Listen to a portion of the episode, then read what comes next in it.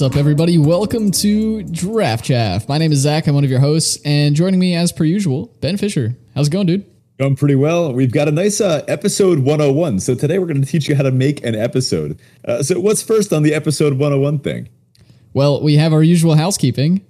If you're not already in the Discord, jump into the Discord and check that out that is the best place to go to kind of be in contact with us as well as the rest of the Chaficionado community. We've got some cool channels over there for things like your trophy decks, picks, and what, what order to be taking different things. We also chat about a bunch of random nonsense as well. So check that out. The link to that is on our Twitter page as well as in the episode description. And if you'd like to support the show directly, you can do so on Patreon at patreon.com forward slash draft chaff pod. Huge thanks to all of you who are continuing to support us each and every week. Perks over there include things like our Draft Doctor series, which we need to revamp and bring back. It's been out of commission for a little bit, but more on that at some point in the near future. We've got stickers, show notes, unedited recordings of the show, as well as our Draft Chaff hero cards sent right to your door. So check out the Patreon if you're interested in any of those things. Again, you can see that at patreon.com forward slash draft chaff pod. A couple of reminders relating to the Patreon. We do have our monthly office hours now for all patrons.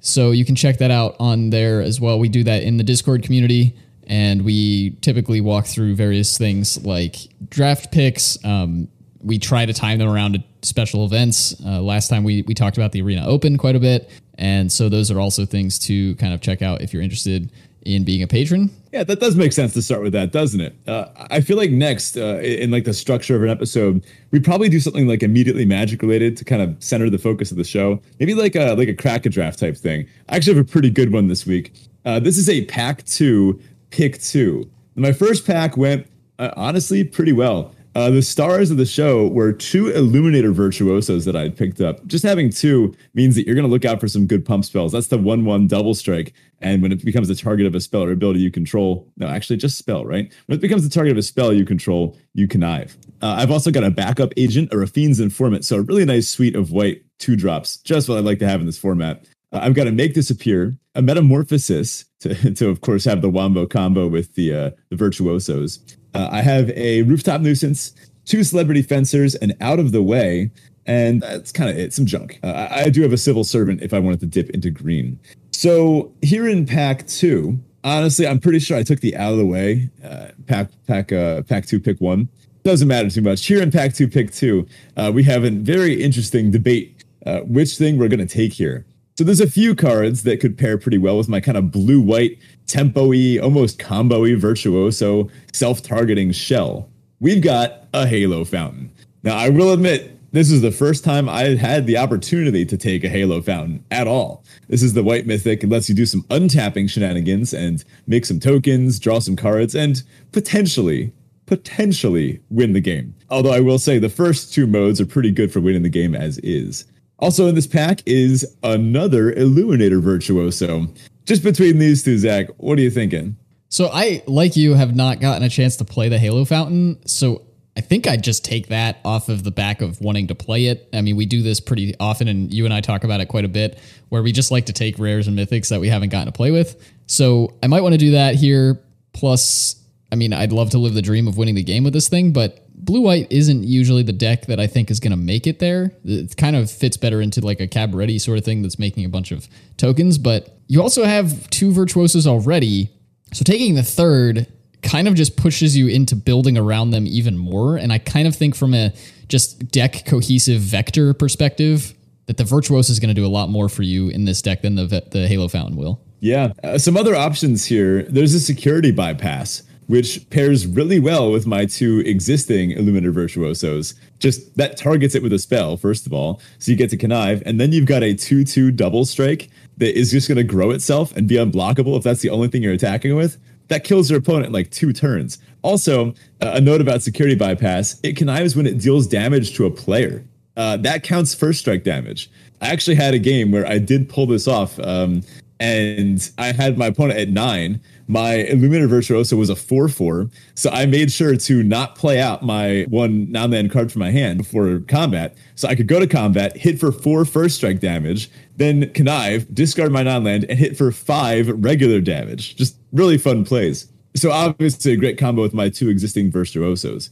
Also in this pack is a Raffine's Guidance. Uh, same thing, you know, but way less. This isn't exactly what you want to use to target it, but it's an option. And a broker's hideout. Everything else in this pack is not exactly what I'm looking for. There's a murder, there's a uh, rocks pummeler, tramway station, Wrecking Crew, which I do like if you are trying to to play a red deck. Wrecking Crew and the green one, I think Sawjack, High Rise Sawjack. Those two uh, reach creatures end up being pretty important to beat a deck like this.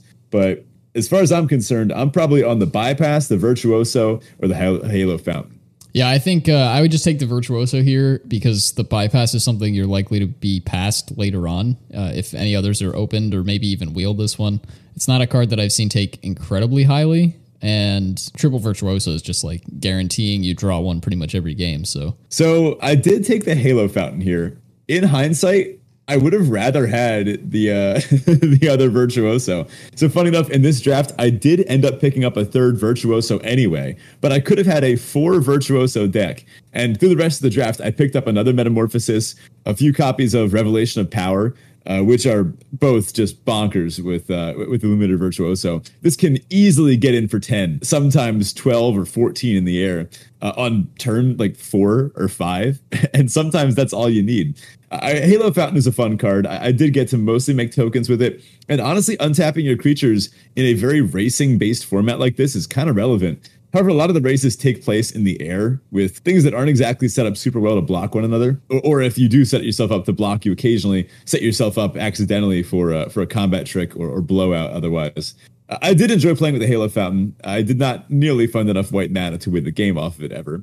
But um, it was a good value card. Honestly, in hindsight, though, probably should have taken the other Virtuoso. Yeah, four Virtuoso decks sounds incredible. Oh, it was it was virtuous indeed.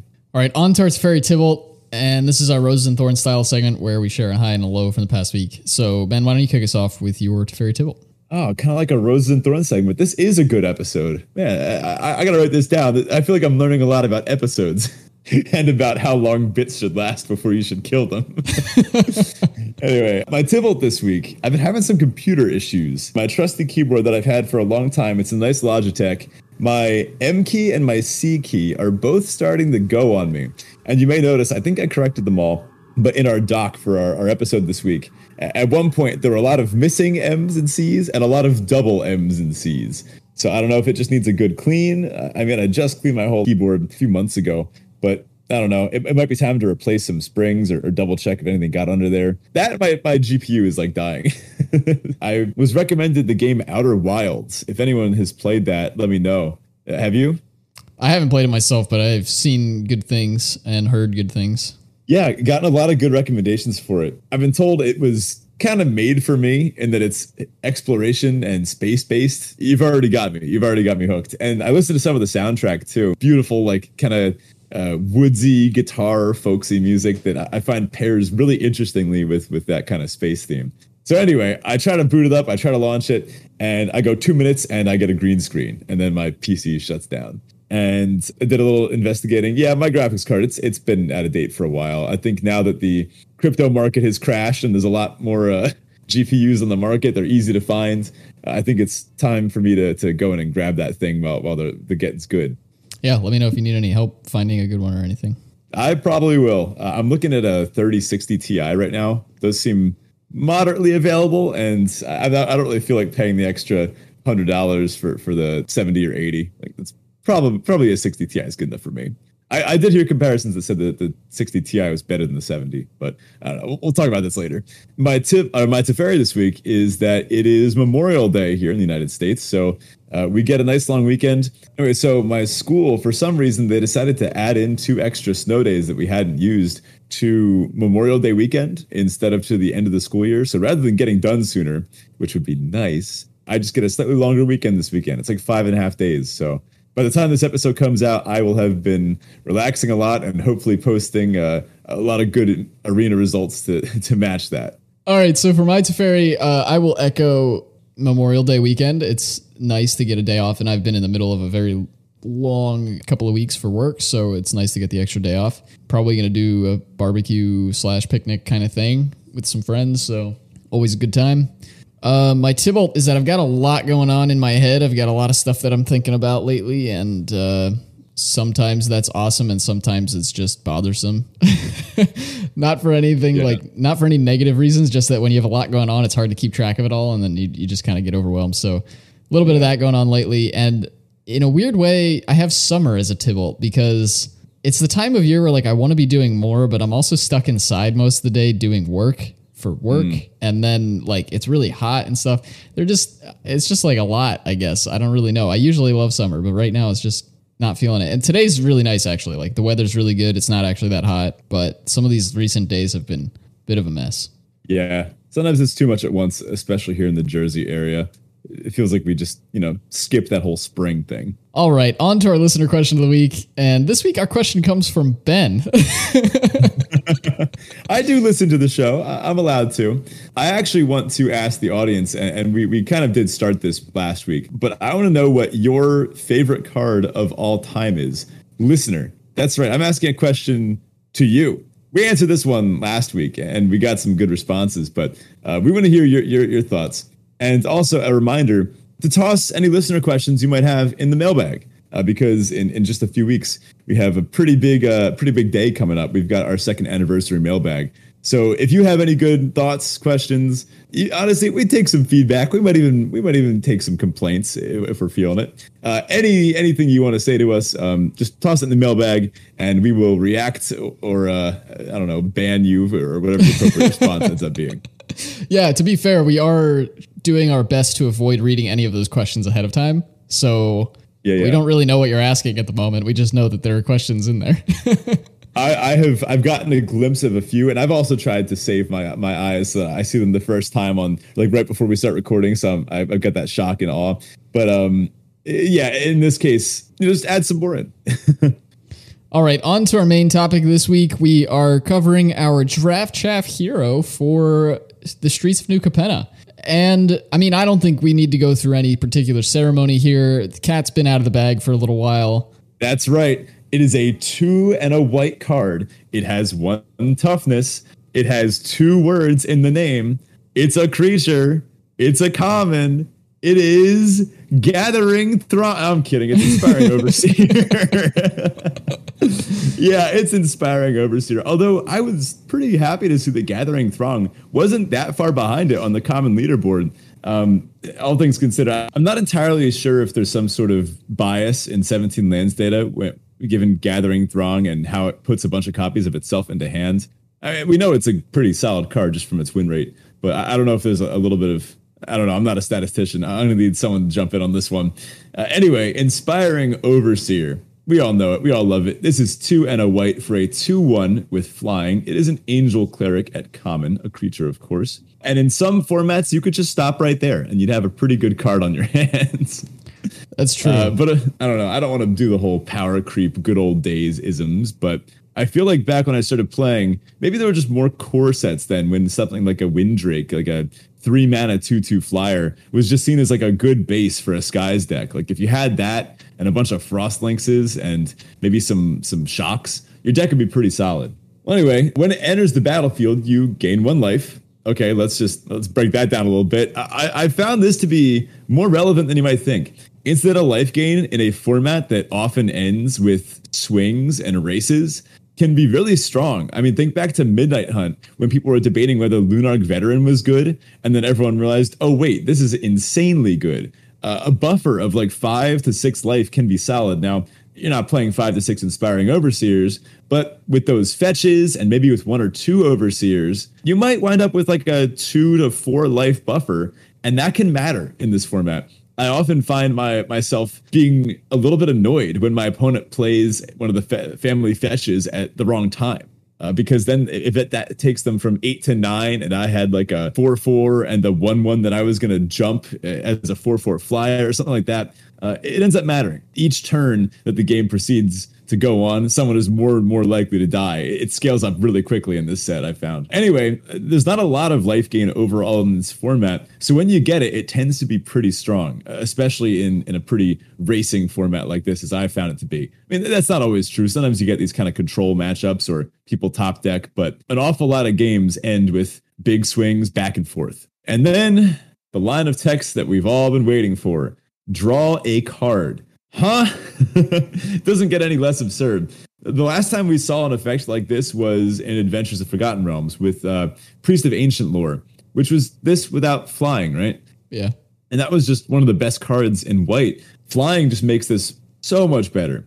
Now, there are some minor synergies to discuss based on just the raw stats of the card alone. There's some little card draw effects and maybe even some angel effects. Uh, the fact that this is an ETB trigger means you can do some things with it. If you happen to have a limousine, you could tuck this and then get it back for just absurd amounts of value. But honestly, just the card draw itself is, is valuable in this format. Having a spare card in hand gives you more stuff to connive to, uh, or helps you restock after one of these strong, uh, like white two drop type curve outs. Um, and to be honest, if I have an inspiring overseer in my deck, it's often the card I want to see most off the top. Yeah, I mean the overseer just does so many things in such a small package that it's not surprising, and we're going to get into some of the data on it. But in fact, it's not surprising to never see these because nobody's passing yeah. them. Like especially in a set that supports three, four, even five colors. Everybody scoops these up pretty much whenever they can because there is just so much value here. I mean, you, you pair this with something like Lagrella. Now suddenly you've got a 4 3 flyer that gains you Jeez. life and draws you two cards. Yeah, I mean, it, it just gets pretty absurd. And and again, the flyers in this format are rather exceptional on them on their own. Like it's just not easy to deal with flyers in general in this format. So the, the flying in this in this set in particular does a little bit more, I think, than it would in most other sets. Mm, just good evasion. I don't want to discount the little fish tokens. They often act like functionally flyers, and sometimes even better. This is kind of an overview of this card. Everyone knew this is dumb from the start. We weren't the only ones saying it, although we did say it. And we pretty much got exactly what we expected. It did live up to the hype. And now I think it even kind of overlives the hype. It went from like a very high pick one that you would like certainly consider taking first, uh, but might you might take like a rare over it. To the point where now, if you have like a I don't know most Maestro's rares, besides maybe the Diabolist or the the Wrath, uh, a lot of the rares in in most of the color combos versus an Overseer, you're just supposed to take the Overseer. The fact that it's one color is a, a great boon in this format, where it turns out a lot of the two color aggro decks just be end up being more consistent and, and better performing overall. Uh, and then, you know, e- even now, like if you see an overseer, you should probably take a look at what you've got and and say, all right, well, is this third color? Because uh, maybe I should consider changing my base colors. If I see one of these get past me, like fourth pick, I'm never passing it. I- have I've come very close to splashing this thing. It's really good, and I, I think that's you mentioned a, a pretty pretty much a sweet spot there. Like pack f- uh, pick four rather like when you get past one of these around pick three, pick four, that's a huge sign. I mean, if nobody to your right was interested in this, or at least the three people to your right weren't interested in this card, white's open. Like I, I think yeah. this is a strong enough card that just seeing this on its own, you can make that assumption that that color is open because there really aren't very many outside of rares and maybe a handful. Of, like, are you taking a virtuoso over this? Probably no. not. Yeah, like yeah, you're just not doing it. So if you see one of these pass pet, basically pick one or two. Like white's open. Even against some of the good brokers rares, uh, like uh, the one I just mentioned, the mysterious limousine. If you're in brokers and you have like maybe it's pack pack three, pick one and you open like a limousine and an overseer and you look at your curve and you already have maybe like two Spara's adjudicators like you're not worried about your top end and maybe you're even thinking about playing 16 lands because you have a bunch of informants to connive things away. Uh, honestly you might still just be supposed to take the overseer. Uh, it's it's just lower it draws you into the gas that you need to to play out your later stuff. Uh, it fits the vector just disgustingly well of brokers, but more specifically of blue white skies. Well, that's just it's that's just, another thing there, right? Like it, it, it's it fits into the best deck in the format in brokers nicely, uh, more than nicely even. I mean, it just slots in perfectly there. Where shield counters very well, you know, all those things. But then it also fits in the blue white skies deck. But then it also fits in the Cabaretti deck. But then it also fits in basically any deck that can put white mana into use. And when you look at it that way, there are very little, very few reasons not to take this when you see it, regardless of what colors you're in. Almost like like even if you're in like a Maestro's deck and you're past one of these, like like you mentioned, you're considering splashing this. Like it at least crosses your mind. We're just swapping colors entirely because who passes this? Like, right. I've been saying that I don't know how my opponents keep having like uh, two of these every time I play against them. Who's passing them these? You know, like who who's not just slamming every copy they see? I'm certainly slamming every copy I see. I I'm not passing one of these until the end of the format. It would take a really cruel stipulation draft to get me to pass an overseer. Like this is this is rough, but like nah, no, I'm still taking an Elspeth. Who am I kidding? I can't pass her. But uh, it's, I think it's, that's probably in some scenarios. yeah. in some scenarios, maybe if you're like really short on three drops and uh, I don't know. I, am sure you could engineer a scenario. In general, I found a pretty strong personal correlation between how many overseers I have in my deck and how well that deck does. If I have one, nice. If I have two or more somehow, then you know that deck is just stupid. Yeah, and I mean, there's a big difference between decks that have one and decks that have none. I, I don't know exactly mm. what the diminishing returns are on more than one copies, but the the value of having at least one of them in your deck is is massive. I feel like it's probably accumulating returns on having yeah, more it probably is. I mean, I, I, I mean, know firsthand. I've been able to chain three of them together in a row, and and it it it is every bit as good as it sounds. you are one of the lucky few in the format. I, I certainly haven't had a deck with three of these. If we take a look at some of the 17 lands data, if we sort by games in hand win rate, which you know that's a pretty reliable measure of what's going on with the card, of how, how solid the card is. Uh, it's up there. I mean, it is currently, according to this, the ninth highest games in hand win rate card in the set. That's not of commons. That's not of commons and uncommons. That's of everything. Let's just shout out some of the things above it. Right now, we got Sanctuary Warden at a, a pretty impressive 68.9%. After that, we got All Seeing Arbiter, Hostile Takeover, Titan of Industry, Raffine Scheming Seer, Elspeth, Broker's Ascendancy, which God, that card is, is a nightmare to play against. Uh, Maestro's Diabolist, Inspiring Overseer. I mean, that that's it. Just look at that all star list right there. Yeah. And again, Overseer is a common. yeah. It's the only common we mentioned so far. Uh, of course, we should mention that Overseer itself does have a game in hand win rate of 62.3%, on par with uh, a lot of rares and mythics that we would call bombs in other sets. Like 62% win rate, that is that's that's pretty nice. You know, Sanctuary Warden, that's maybe on another tier. I don't think you're ever taking Duelist over that, uh, or something like an All-Seeing Arbiter. But geez, like th- this is up there with, with the, the the heavy hitters of the format. Yeah, absolutely. The fact that it's monocolored doesn't hurt. A lot of these are, are multicolored. So uh, occasionally you would want to take this over something that's that's close to it. So for example, Maestro's Diabolist, really strong card, a lot of fun to play with, uh, and really cool sacrifice synergies.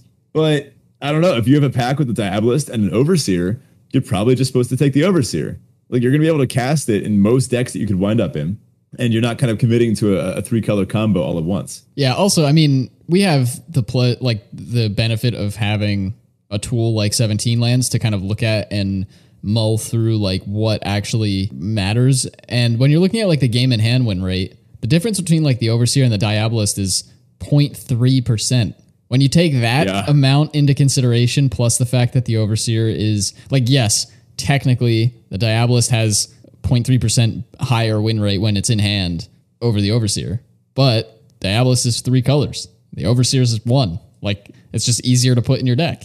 Look, I'm just happy they finally printed an angel that I can just be really happy slamming no matter what time I see it. Uh, they, they had to do this eventually, right?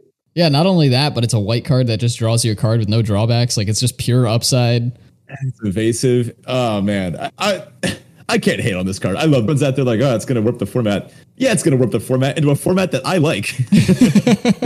if we look at the commons breakdown, we've got Inspiring Overseer, unsurprisingly at the top, with again I mentioned a 62.3% game in hand win rate. Uh, the next behind that is Jewel Thief, a whole two percent below at straight 60%. Jewel Thief, obviously another very pushed card, and it's nice to see that it's at least competitive with Overseer, but you know, it's not as good. Behind that, we have some cards that you'd honestly expect to see. Raffine's Informant. I cannot seem to pass this card either. It's just such a solid turn to play. You can just fix your draw, uh, rummage away the thing you don't need, uh, or if you happen to have a little land shortage, you can go and dig for some lands. Uh, and we'll see another pattern here. We got the Gathering Throng right behind it. Make this appear. I'm surprised to see this as the top blue common. Um, I, I, would have thought it was maybe the lackey, but no, I guess make this appear uh, has been a, a, solid removal spell to kind of back up the aggressive white starts. It's pretty cheap at just four mana. It does answer anything, and it gets it out of the way for a turn. Which, if you're playing a white beatdown deck, that is exactly what you want. And after that, we have Civil Servant. Uh, the the only multicolored card in in this kind of top section uh, that well, this is the last one we'll look at for now at, at a 58.3% win rate. This thing on turn two is brutal. You're just praying they don't follow it up with another citizen. Yeah, I mean there are just a lot of incidental citizens in this in this format. I've found a few times where I've had a civil servant on the battlefield and I was just like, "Oh wait, that other creature is a citizen too?" Oh, cool. Yeah. Like let's get As into far as adjudicators is a citizen despite being like a massive 4-4 guard. And sometimes it's pretty funny, but I will I will tap down that one to get in with my 3-3 lifelinker. Yeah, I mean, you mentioned it earlier. Like the lifelink matters a lot in this format when you can get it incidentally. And if it comes down, I mean, if you're playing like your adjudicators plus, you know, you do it on on the turn you cast it, you're tapping down one of their creatures that lets your servant get in, get the buff. You tap down your own adjudicators, and you're off to the races. Speaking of off to the races, let's dive into some archetypes here.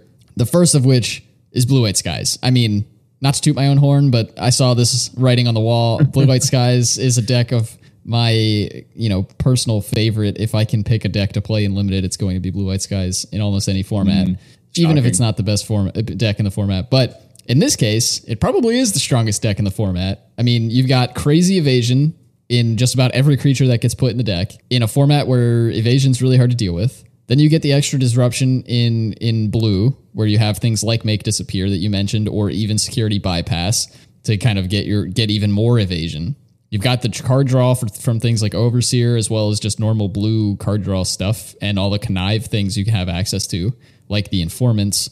And then, I mean, do you need anything more? If you needed more, you can get a turn two Giada into a turn three Overseer and just go off like to the races like that. Like, I, there's just so much this deck can do, and it's just it's really difficult to deal with if it gets off on the right foot at the beginning of the game. Yeah, I think if they go Giada and Overseer, you're supposed to just scoop and you know not not accept the brutal punishment. Uh, Fairy Vandal into Overseer is pretty solid too. Honestly, I found one of the strengths of this deck to be the fact that you can ignore whatever your opponent is doing on the ground, as just so many of the solid cards fly. Uh, I think Echo Inspector is is the sleeper all star here. I was surprised to see that wasn't the, the top blue common actually. Um, but I, I I never cut these from any deck. It often comes down as you really want the three four flyer uh, instead of the two three. Still fine, and it hurts a little bit. But when you have that three four flyer, uh, it now dodges um, just a bunch of the the common removal in the format. Uh, and it can pretty much block any any flyer at that point, including uh, other copies, uh, including ones that uh, haven't connived. I guess successfully connived, counter connived. What you know what I mean? But because you can largely ignore the ground based strategies, it kind of opens up using things like witness protection as viable removal, essentially turning it into the blue swords. Because if they had like their four four beater, uh, their security thing or whatever it was, the downside is when they can still use that one one as the blocker or use a combat trick on it or uh, remove the the uh, witness protection. But if you're dealing with flyers, then you know that thing is just going to be getting in for one a turn. I mean, it'll be full swinging all the time, or maybe leaving back one or two little ground things as you get in with your flyers. Uh, that makes witness protection into a much better card. Yeah, I would also add that one of the things that this deck in particular is weak to are shield counters because sure, you can stomach a few of those big beaters for like a turn or two, maybe three, but eventually if you're not pushing enough pressure in the air, you do have to start blocking. And if those things have Yeah. shield counters, setting up double blocks and stuff gets really difficult. Well, Wit Pro just kind of gets around that by slapping, you know, just turning the thing into a 1 1, doesn't have to worry about destroying it, and you're good to go. Yeah, it's a really good answer to some of this deck's biggest problems. Fish are good. Uh, fish are friends. Definitely not food in this format. And the fact that they can uh, often get the buff from something like your own shield counter or a 1 1 counter from like a backup agent. Uh, backup agent into fish is just a really nice way to start the game. Followed up with another uh, another angel. That's that's just game over. Uh, Raffine's Informant is the probably the best two drop in this deck. Although I'm pretty happy to have Illuminator Virtuosos as well. These all kind of com- combine well with Metamorphosis, as this color pair has a lot of ways to connive uh, or things that care about you know getting getting flying in. Also drawing cards. Uh, the fact that Metamorphosis often acts as a pump spell that lets you draw a card uh, and has a little more versatility than that too. Plus, just take all the two drops. Pretty much every white two drop is solid. Sky Crier has even uh, surpassed my expectations. If you can load it up with a with an equipment like uh like the the the quick knife or uh, put a counter on it with a backup agent, a two two flying lifelink in this format is better than it seems. Yeah, I mean, if a 2 1 that gains you one, I mean, it does draw you a card, but the the lifelink sticks around on the. On the the sky crier like it's it's pretty reasonable and that's another way to mitigate these like ground forces that are that you're kind of just going over and don't really care about. Like you're taking damage, but then you've got some life linkers to kind of make up for the damage you're taking, and your opponent mm-hmm. is just getting smacked in the face every turn. It, it gets really difficult to deal with. Now, the uh, the next archetype we've got here is green white citizens. So in this deck, the overseer isn't quite the super synergy vector piece that it is in the blue white skies deck, but it's still just a strong rate card. I mean, that's what this card was busted for in the in the first place, right? Uh, when your opponent has to remove this because it's like your only flyer, and they're worried about getting beaten down by this in the air. Uh, and they have to remove this, and, and, then maybe they don't have a removal spell for your Darling of the Masses or your Civil Servant. That is a really good bind to put your opponent in. They can't just take two in the air forever. Uh, but then if you're able to build up like a beefy ground board of, of citizen tokens and uh, getting your Darling through and that kind of thing, you want your opponent to, to feel the pressure from this. Yeah, next up we've got brokers. Um, obviously, I, I, think it goes without saying that this card fits well into brokers, but even, you know, as you're kind of crafting the way that you're expecting a brokers deck to kind of play out, like it's a perfect turn three play. It's a little awkward because I, I do wish you could curve this into Lagrella, but you can't really do that effectively. You kind of have to take a bit, like take a little bit of a mana efficiency hit to kind of chain them together. But it's it's just a phenomenon. I mean, for all the same reasons that we've talked about it in in Blue White Skies and Green White Citizens, it's just going to do so much for you to get you maybe that extra card draw might mean you get your third color. It's a it's just a safe card in a deck that sometimes has some mana issues to be able to make sure you can cast it is stabilize the board, gains you life. It just fits all these different modes and again, it's pushing some high uh, some early over the top aggression that that your broker's deck may need to kind of get you over the edge uh, to beating your opponent. Something nice about this is that even the broker's decks isn't like a straight three color. Uh, honestly, when we talk about skies or citizens, you can almost include the fact that you might be splashing a third color in there, whether it's green or otherwise. The deck that I find myself playing most often in Brokers is not a straight three color split, but it's more like a base blue white deck, and then green is kind of the backup color, which is weird eh, because it's weird to splash for green. That's not something we usually advise, but sometimes it's it's what you need to do. Uh, if you just need a few green sources for maybe your uh, Spara's adjudicators. But anyway, in the the more traditional three color straight up brokers decks, even those tend to favor white in the early game just because of the strength of the early white two drops. Uh, so then you're more likely to have a white source early if you're playing more white sources than the other sources, which means that uh, this can sometimes be the card that draws you out of a bind. Uh, maybe it, it, it's the thing that you need to keep digging to find that that fourth land drop or that third color or hopefully not second color. but uh, I've kept worse hands. Two lands and an overseer and a few white two drops is, is probably a hand I'd keep. So as long as you're uh, you're doing that, this helps stabilize you. Just making sure that you're solid in the air uh, and even gaining you a little bit of life too. And last but not least, we have Obscura here look, just just play it. I, we're like a broken record at this point. Just put this card in your deck, cast it. You'll win the game a lot more than than you would if you didn't. It, it's almost embarrassing. This is more of just a power level card. It's not like this is some kind of really cool micro synergistic. Think like Battle Cry Goblin. Sure, that had power too, but in AFR that also had some Goblin and power synergy. Uh, a lot of cool tricks you could do with it. This is um, not not exactly a, as deep a card to go into. Sure, there's these little synergies here and there. Consider something like Blood Tithe Harvester, which just has a lot of good intro synergy to uh, to, to blood as a mechanic, and that kind of makes you go, "Oh, well, what can I do with blood? And why is this a three-two? And, and what does that mean about vampires in the format?" Just just cast the overseer. Maybe that's a knock against it, but I don't care. It's an angel that draws you cards. If you're in Obscura, hopefully you're in like a base blue-white deck, maybe splashing a black card, maybe some top-end Girder goons or a fiend or something. All right, so I mean, we typically th- this one did kind of just get handed to us. This draft chaff hero. Sometimes we have to struggle a little bit more to find make a decision on it, but there are some other cards that are up there in terms of numbers and interest and and sort of things like that. And so we did want to kind of highlight some runner ups. The first of which is Corpse Appraiser. This is blue, black, red for the Vampire Rogue three three. ETB, exile up to one target creature card from a graveyard. If a card's put into exile this way, look at the top three cards of your library, put one of them into your hand, and the rest into your graveyard just a solid three mana three three does have some interesting effects in terms of getting that the to that five mana value threshold thing. I don't really know what to call that in this format, but that you know that thing, the thing that Maestros cares about. Um, Snooping Newsie big scoop.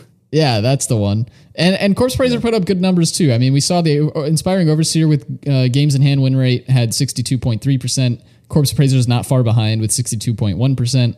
It is seen a bit more frequently than the Overseer, so not taken as highly, but that probably has something to do with the fact that it is three colors. So yeah, I mean it's uh, it's a solid card and one that we considered, but obviously the Overseer took the cake. It does kind of act like an overseer, though, doesn't it? I think this tells us something about the format, and actually, our next one, Disciplined Duelist, does as well. Uh, that's the uh, green, white, blue for the 2 1 double strike that enters the battlefield with a shield counter on it. These two are both putting up really good numbers. Would you believe me if I said they were both actually above Workshop War Chief, the uh, the massive hasty Thragtusk, uh, as far as games in hand win rate? Yeah, I mean that is surprising to be honest. I, I, I know the numbers because I've done the a bit of research for this show, but like that card seems just at face value if you just put the, them next put the workshop war next to these cards we're talking about now like that one seems much better than these it doesn't seem to have played out played out that way yeah uh, same it's they're above rabble rousing and the mysterious limousine and Zia Ziatora. I mean, these are, these two are both in the top 15 cards of the set. Uh, that that's not something I would have called at the beginning. But if we think about what this tells us about the set, first of all, let's assume you can cast them, right? Let's assume you have the good fixing that you're playing these on turn three. Corpse Appraiser does a pretty solid impression of Inspiring Overseer. Right? Like it is a solid body rather than a 2 1 flyer. This is just a 3 3 on the ground. Uh, and this makes up for the lack of, of maybe evasion by giving you more card selection and that, that kind of beef in a 3 3. And a 3 3 is a pretty solid size here on turn three. So this is again a creature that gives you card advantage while still adding to the board. Disciplined Duelist. It is a creature that certainly adds a lot to the board. And I guess you could say it gives you a little bit of card advantage, but more skewed towards the aggressive end of the spectrum, in that you're probably going to end up getting a two for one off of this in order for your opponent to, to ever deal with it. It pretty much takes a two for one to kill a disciplined duelist. And, and then we had one last runner up, Psychic Pickpocket. This is four and a blue for the 3 2 Cephalid Rogue.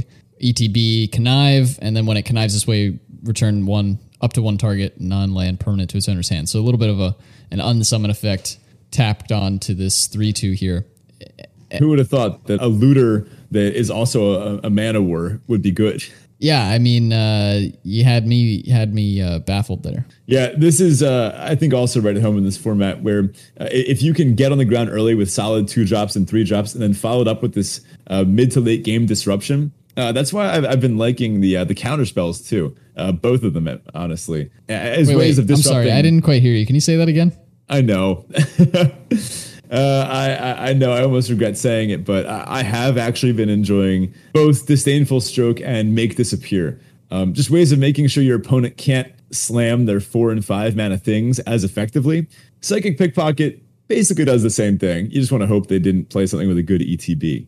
That's our, uh, our, our draft chaff hero. Those that join Patreon uh, from this point onward until our next one will receive a uh, signed inspiring overseer by the two of us, maybe with a few little modifications here and there. I don't even know what we could do to this one to make it better, though. I'm sure we'll figure something out. Mm-hmm.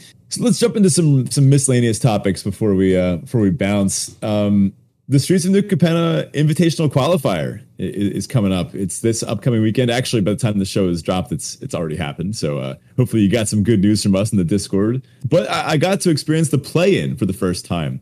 And it sounds like you're you're planning on doing that this weekend too, yeah? Yeah. So the way that this this like new sort of event structure is set up, they're doing these play-ins right before all the qualifiers, where it's it's literally the day before the qualifier. So you kind of have to make a weekend of it and hope to get in the play-in, and and basically you just have to win four games in a row, as I understand it. But it's a phantom sealed event, so I'm curious how that kind of plays with the the cost to be in the play-in, but I'm excited. I mean, it's sealed, and then the actual qualifier is also in sealed, so it's a good prep for the actual qualifier. I would say if Ben and I could kind of just aggregate our tips on this format in one sentence, open good brokers cards. That's pretty much pretty much all you need to do. Yeah, it's um it's just that simple. I wish there was a little more depth to it, but if you open like a sanctuary warden and your your opponent doesn't,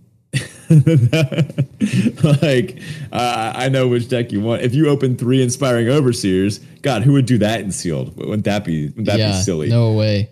I mean, to be fair though, I, I I have to admit, and this is on me, as obviously I'm outing myself right now as a bad Magic player. So if anybody had any doubts about that, here's your confirmation. But I opened both the All Seeing Arbiter and the Titan of Industry in my last sealed event with the uh, Arena Open, and I only got to four wins with it in best of one. So Look, that's kind of impressive. I'll give you that.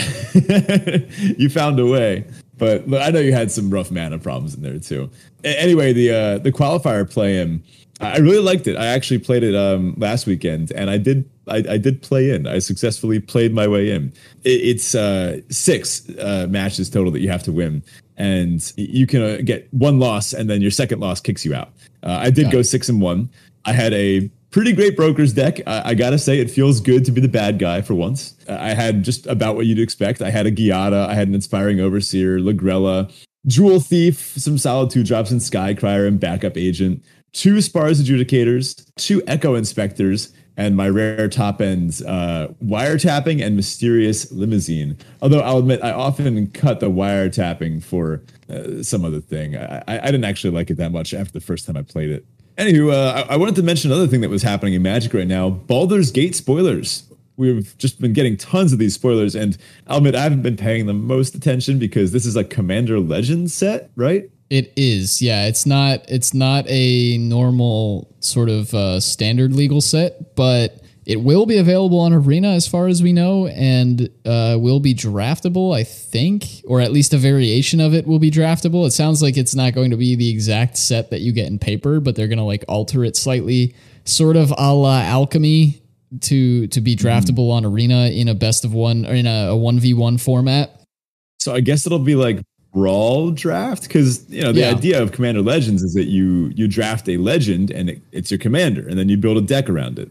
Right, but I, I think some of the cards that uh, are in the set proper that might have something to do with like number of players or number of opponents or things like that have are, are getting altered. That's speculation. I'm not I'm not trying to say I know what's happening, but uh, they have said, as far as I know, that there is there are changes between what you'll see in paper and what you'll see on Arena. So I'm guessing it's stuff like that to make it more amicable to to a one v one sort of format. I mean, I heard they're also going to be doing some some weird little edits to Alchemy to, to make a um, a Streets of New Capenna Alchemy draft type thing. Honestly, with, with all these these online changes, it kind of hurts to say that I don't care, but up until this point, they haven't really given me a good reason to. I mean, has there been one single like alchemy thing, like an edit or a change that really made you go, "Oh boy, now I can't wait to do that thing"?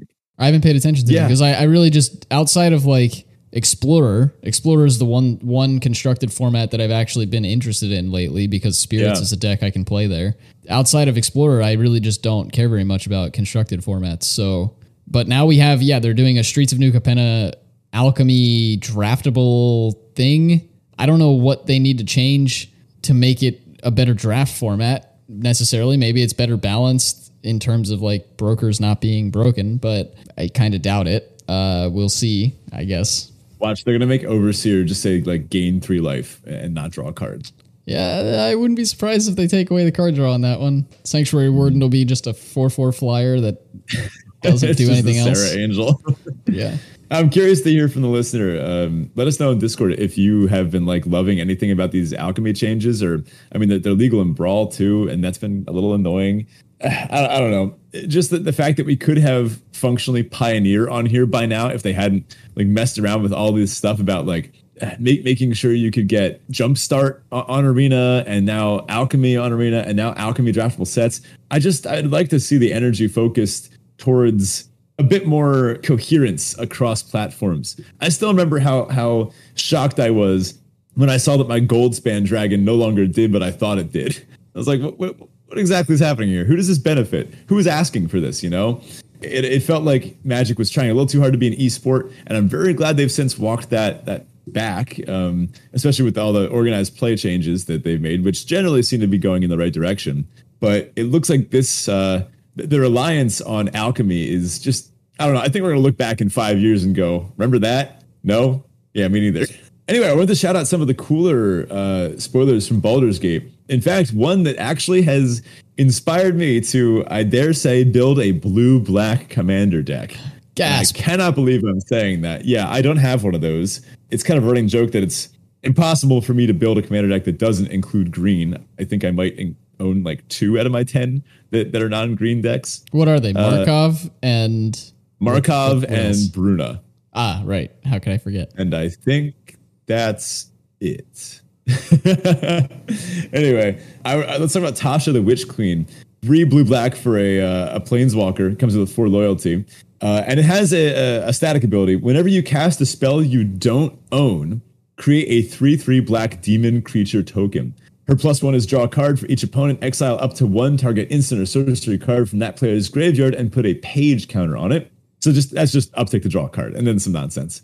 Uh, and then the down down take minus three. You may cast a spell from among cards in exile with page counters on them without paying its mana cost. Ooh, that is fun. So, I mean, you, you kind of want to build around this uh, casting spells you don't own sub theme. There's a bunch of ways to do that, and blue and black are, are the, the best ways to do it. Uh, covetous Urge, there's, there's tons of these little effects scattered throughout history. Some specters will have things that, that do this. Gonti will do this. The deck, maybe it's a little too linear, but I'm sure I'll find some ways to spice it up, right? Yeah, I mean, I know somebody that has a mono black deck that is ba- basically this. Like all it cares about is casting stuff, and I don't. I think that was designed like it's something that the creator of the deck imposed upon the deck. Not that there's like overwhelming synergy or like reason to be playing other people's spells. He just built a deck that like that's all you do is cast everybody else's stuff. So this probably just makes it better having access to a second color. Mm. Tell you what, I'm gonna let you read Ancient Silver Dragon because this is this is your kind of card. Sure is. Ancient Silver Dragon is six blue blue for an Elder Dragon at Mythic. It's an 8 8, so 8 mana 8 8 with flying. And whenever Ancient Silver Dragon deals combat damage to a player, roll a d20, draw cards equal to the result. You have no maximum hand size for the rest of the game. Yes, please. What? Like, huh? I, I don't know. This is the kind of thing that gets me excited for this set roll a d20 and then draw cards equal to the result. Oh my god. yeah. You can draw 20 cards. Um, is this gonna see like legacy and vintage like sneak in show play? Like, is this a good Maybe. sneak attack target? Is this gonna see vintage cube play? Like ETB, like that could that could kill you if you're not careful. yeah, I think I think that's fun. Oh yeah, that'll definitely. I mean, in limited, this will deck you easily. By the time you instantly. can cast it, it will instantly deck you. Yeah. I mean, unless you roll like a one or something. But yeah, you're going to be drawing a lot of cards off of this bad boy. The problem is, can you cast them? yeah, yeah. Uh, and I guess it is on combat damage and not attack, but you know, it's an 8 flyer. It's going to get him. Um, Owlbear Cub is a fun card. It's two and a green for the most adorable little bird bear. It's a 3 3. And it has only one ability called Mama's Coming, which is so fun. When Owlbear Cub attacks a player who controls eight or more lands, which at a certain point is everyone. Uh, look at the top eight cards of your library. You may put a creature card from among them onto the battlefield, tapped and attacking that player. Put the rest on the bottom of your library in a random order. So this doesn't care what the creature is. This could go get a like I don't know. This could go get a Manadork, or this could slam an Ulamog, or uh, a Hoof Daddy, or anything. Like this could even just get a Rec Sage to, to blow up a problematic artifact or enchantment. Uh, looking at the top eight, you're going to find something good, right? Yeah, I mean, it was probably designed with Commander in mind, and in that format, you probably don't always find something good. I mean, eight cards out of 99 is not exactly like a ton, but obviously you're not going to be at 99 when you're playing this. The biggest problem I have with this card is that it's an owl bear cub, meaning like it's a baby owl bear, but it's bigger than normal bears. Like, why is this not a two mana two two? Yeah, I guess um, the fact that it is a three mana three three with functionally no text until an opponent has That's eight or true. more lands uh, is a little rough, but uh, still a cute card. I'm, I'm, sure this could be put in some kind of a attacking triggers deck. I'm most excited for Legion Loyalty. Uh, six white white for an enchantment that says creatures you control have Myriad. Uh, and those that don't know, Myriad says whenever a creature with Myriad attacks, for each opponent other than defending player, you may create a token that's a copy of that creature that's tapped and attacking that player or planeswalker they control. Exile the tokens at end of combat. So basically when you attack one of your opponents, you make two tokens that are copies of that thing, and then it attacks uh, each of your other opponents. So this is insane with ETB effects, right? Like you just get all the ETB effects you want. Doesn't do death trigger effects uh, as it exiles them, and they're not super great for sacrificing uh, because it happens at the end of your combat phase. So you never get to go to your main phase again to, to to do stuff with them. But there's a lot of things you can do with this kind of repetitive effect. Yeah, and it is probably. I would argue it might be too cheap at eight mana. uh, depending on Hmm. how it's used, right? Like this, this is the type of card that can do some really ridiculous things in the right deck, and is either going to do nothing Mm-hmm. or kill everybody. My particular favorite card out of the bunch that we have listed here is Archivist of Oghma. One and a white for Mm, Yeah. a 2 2 flash halfling cleric. Whenever an opponent searches their library, you gain a life and draw a card. So Yeah. I love group hugs, and in group hugs, I love my opponents to be doing things. But you know, hey, sometimes I want a little kickback. So uh, this would probably be an auto include in my Kenrith deck. Oh yeah, maybe if you have spells that like go get you and your opponent a land. There's a lot of group hugs cards like that. There are a few of those. Plus, I mean, every in, in Commander, everybody's searching their decks all the time, anyways. So Yeah, true.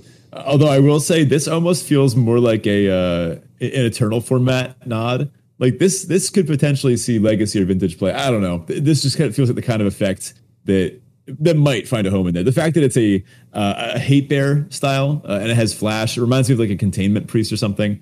Um, It almost seems like it was templated. Like if this is like the same effect on a five mana five five or something, like yeah, that's that's a commander staple. But um, the fact that it's a two mana two two feels like it was priced to move for for eternal formats. yeah, Uh, one last kind of interesting card that I'm particularly excited for Baldur's Gate. Now, I have no idea what Baldur's Gate is or what it means, and I almost feel bad for saying that I love this card so much, uh, despite having no idea what they're talking about. I assume it's a gate around the town. Is the town called Balder, or is it a person named Balder? Do you know? uh, I I'm gonna disappoint a bunch of people by saying I I also don't know. I've never played the Baldur's Gate games, and I've never read the Baldur's Gate books or any of that kind of stuff. I'm pretty sure Baldur's Gate is the name of the town as well as the name of the gate, as well as referencing a person, but I'm not positive.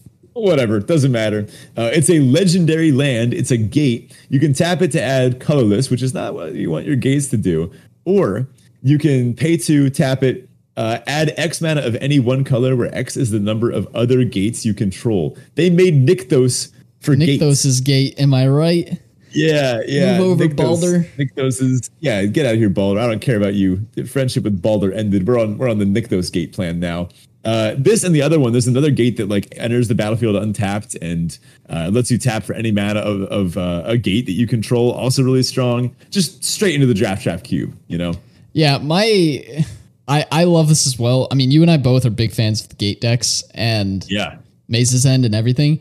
My biggest complaint about this is that now gates, because of this set, I mean, it's a Baldur's Gate set. You know, gates are going to be pop, like gates are going to be popular, and I liked when gates were like stupid and also Yeah, still kind yeah. of good. They can still be stupid and also kind of good. I'm not even entirely sure if this fixes our problem with the cube, where we were saying that like i- to include Maze's end in there, we're gonna have to do some kind of finagling with. Uh, if we just include like ten, like one of each, that's not good enough. Then No. at that point, we might have to uh, have some sort of caveat rule where we include none of them, and then if you draft Maze's end, you just get all ten uh, given to you as kind of bonus, like outside the draft. But now this includes, I think the set has maybe seven cards with the gate subtype. So the question is, if we just insert all of those into it as our uh, like dual colored tap lands, like fixing wise, and then also these these other gates, uh, will that be good enough? Um, I don't know. We're gonna do some testing. Yeah, it would be nice to make it work, but we'll have to see. One last shout out. Uh, they, they reprinted Burnished Heart with just the cutest art. Love it. Nice little elk. I'll have to pick this up for my elk deck. Hopefully, I can find one in foil. All right. Well, that about does it for us this week. Thanks so much for listening. Hope you're getting as excited about the Baldur's Gate stuff as we are. I mean, I think it's safe to say like we're both fairly excited about it. I don't think either of us were excited about it until some of the spoilers started coming out. But now it seems like we we've got some excitement around it. Um, speaking of, if you are excited or you're not, or you want to drop us some questions for the mailbag episode or any of those sorts of things, check us out on Discord. The link to that is in the episode description as well as on our Twitter page.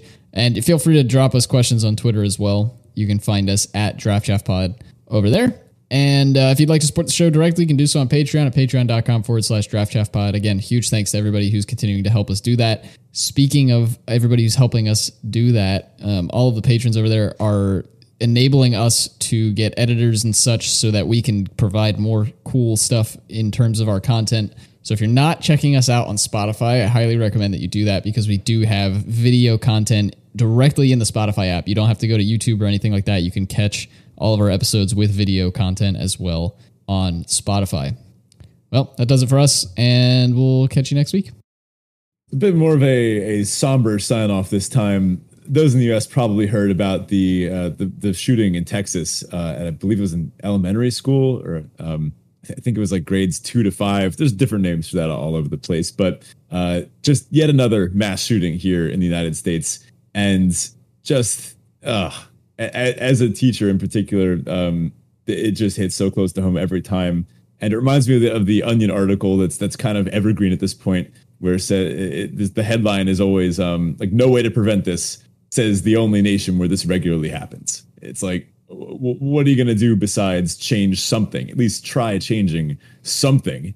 Uh, so far, the changing nothing plan hasn't been working, and um, you'll often see these these uh, kind of like fake uh, responses uh, drummed up by extremists and, and things that uh, just don't, don't really cover the actual issues at hand, which is that um, people will use guns to to kill kids given the opportunity. Um, and sure, there's a lot of things that can go into this. We need comprehensive medical help um, and, and mental health care um, that we don't have in this country right now. But at the same time, we desperately need gun reform because my students showed up to school today talking about this and terrified. Like, what if they're next, right? Um, and and no student, no person deserves to to have that feeling. Um, yeah. What are your thoughts on all this? Yeah, I mean, it's it's it's sad. It's I mean, I'm at, I'm at a loss for words. Really, it's. Um, I was telling Ben before the show. I realized this this morning that we've had 27 school shootings in the country this year alone, and I've only mm-hmm. heard about about three of them. But still, I mean, yeah, something needs to change. And at this point, like the biggest quote unquote change I've heard is like all right, make teachers like arm teachers. Uh, God, let's no. fight guns with more guns. Uh, I don't, I don't know what to say. Uh, well, yeah, we need help. we need yeah. help big time. Yeah. Um, I, I, saw some news articles today saying that uh, there would be additional police at uh, at schools across New Jersey. I saw another news article that said that uh, the town where this took place, uh, forty percent of the town's budget was already going to the police force, and some just even more tragic and disgusting news was that um, police allowed the shooter to go inside. Apparently, they hid for like something like over an hour. These facts are still coming out. By the time this episode drops, this might all be cleared up. Um, but from right now, it sounds like the uh, heavily supplied, fully armed police just kind of let this happen. And I also that is revolting. Like, yeah, I mean, also from like just a com- kind of the, the opposite side of that coin, right? Like the solution, or at least the the posed solution to let's stop kids for let's let's stop people from being murdered at an institution where they should be safe and worried about their education, not their lives. The the proposed solution is let's put different bodies in front of those bullets. I don't. Yeah. I don't think that's uh, an accurate or a, a helpful mm-hmm. way to go about solving the problem either. Mm-hmm. So many of the solutions also just end up resorting to victim blaming. Um, honestly, even the drills that, that they have students do here in the United States, I'm, I'm very curious to hear what uh, folks from outside the US have to say about this because some of this might just sound like utter nonsense to you all. but uh, in the United States, we do have armed shooter drills where, like, once a month or so, uh, we'll all just pull down our shades, hide in a corner of the room, and um, hope that this isn't the real one, you know?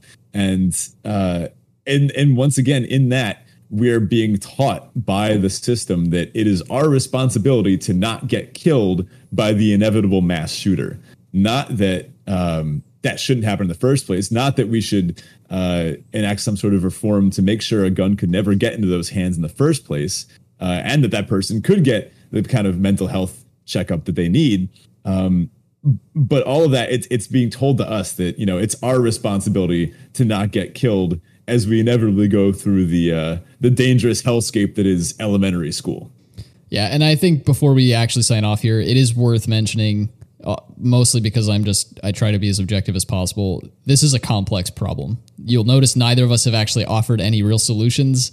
It's not as simple as just saying like, "Here's the fix." I, I don't think anybody really has a quote unquote here's the fix.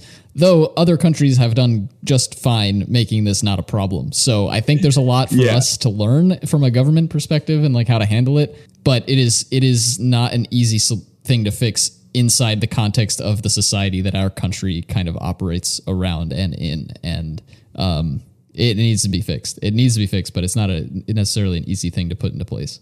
Yeah, um, the, the, solution is out there, but until we just you know f- find somewhere to end lobbying, and uh, we, we probably could do a whole podcast on on this, but uh, I, I guess I'll save that for another day.